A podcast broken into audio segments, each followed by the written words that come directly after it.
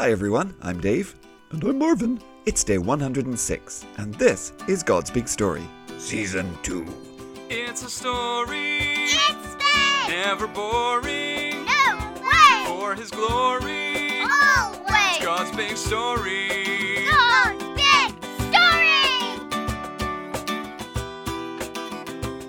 So welcome back, boys and girls. I hope you had a fantastic weekend. Uh, well, we are ready for our second week walking through the book of Second Corinthians. Hi, everyone!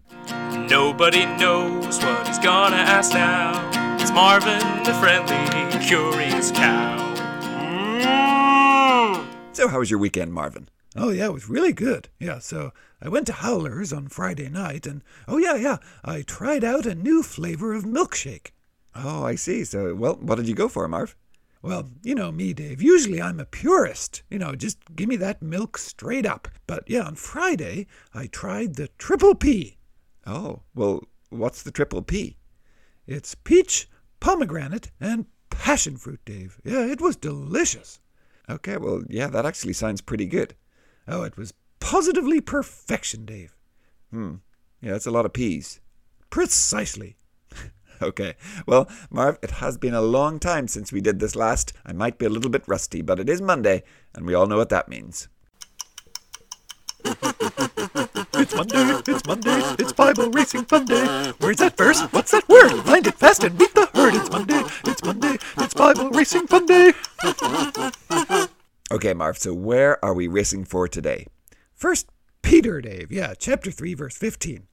Okay, I think I'm noticing a theme today, Marv, but, well, okay, I've got my Bible. Yep, I've got my stopwatch, so here we go.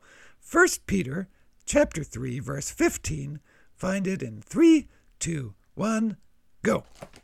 Okay, ooh, I'm in Jude, First John, oh, almost there. First Peter, First Peter one, First Peter two, First Peter, and three, verse fifteen, but. Okay, Marv, how'd I do? Okay, Dave, you found it in fourteen point two seconds. Not bad. Yeah, not my best, but could have been worse. Okay, so how'd you do, boys and girls? Did you beat me? Let me know in all the usual ways, but, well, Marvin, let's get back to Second Corinthians. Oh, you got it, Dave. So, Marv, if you remember, last week we read how Paul started the letter talking about all that had happened between himself and the Corinthians. The visit, the cancelled visit, the angry letter, forgiving the person or the people who had wronged him.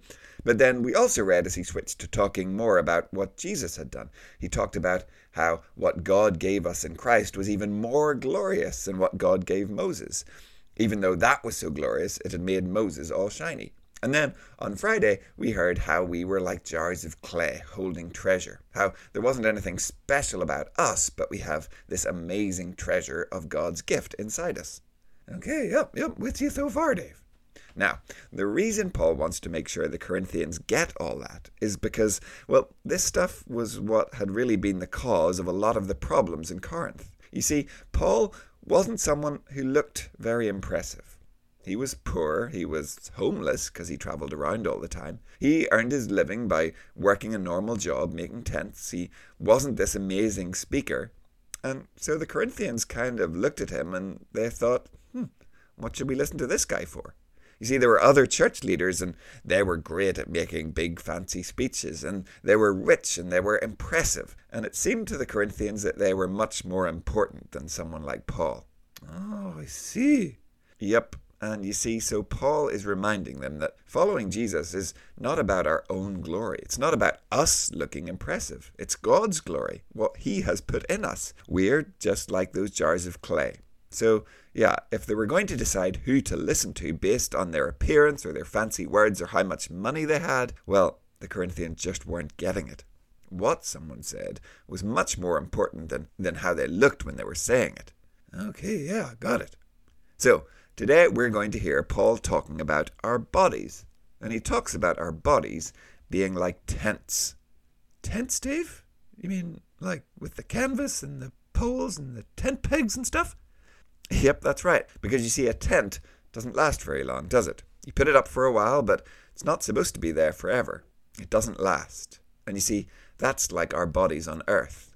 They last for a while, but only for a while. They're not like the bodies that we'll have in heaven when we're resurrected. Those won't be like a tent. Those are like a house, permanent, lasting forever. Oh, I see. Yeah, that makes sense. So today, and well this week, another friend from our youth group, Grace, is going to read for us. Okay, great. And so what are we listening for, Dave? Okay, well, just one question today, Marv. Where does Paul say that one day we all must stand? Okay, okay, so where must we all stand? Got it, Dave. Great. So, Grace, over to you. Hello, everyone. Today's reading will be from Second Corinthians chapter five, verse one to ten. We know that the earthly tent we live in will be destroyed, but we have a building made by God. It is a house in heaven that lasts forever. Human hands do not build it. During our time on earth we groan, we long to put on our house in heaven as if it were clothing. Then we will not be naked. While we live in this tent of ours, we groan under our heavy load. We don't want to be naked. Instead, we want to be fully dressed with our house in heaven.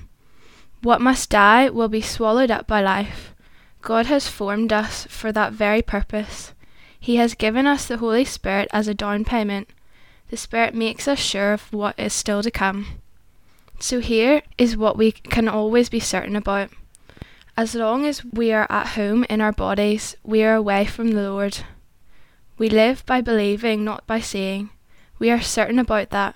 We would rather be away from our bodies and at home with the Lord. So we try our best to please Him. We want to please Him whether we are at home in our bodies or away from them. We must all stand in front of Christ to be judged. Each one of us will be judged for what we do while in our bodies. We'll be judged for the good things and the bad things. Then each of us will receive what we are supposed to get. Thanks, Grace. Okay, Marv, so where must we all stand? Oh, well, in front of Christ, Dave.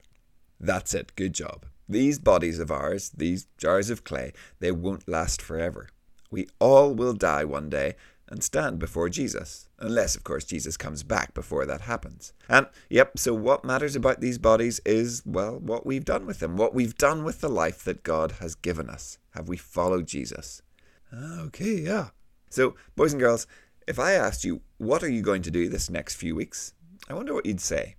Maybe you'd think of all the stuff that's going to be happening at school and the homeworks that you'll have to do. Or maybe you've got some trips planned with family. Maybe you've got some projects at home that you want to work on. Oh, yeah, yeah. I want to reorganize our hay bales, Dave. They're all over the place. Oh, I see.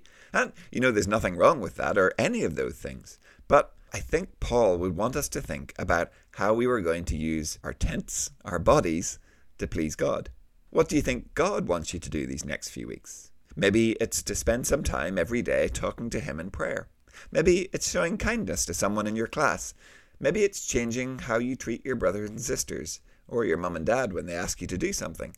Spend some time today thinking and asking God what He would like you to do, and then ask Him to help you to do it. Let's use these old tents, these old jars of clay, to please God. Oh, yeah. Yeah, let's do it, Dave. And, well, that will do it for another day, boys and girls, so have a wonderful afternoon.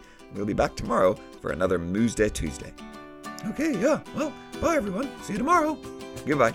We'll see you soon.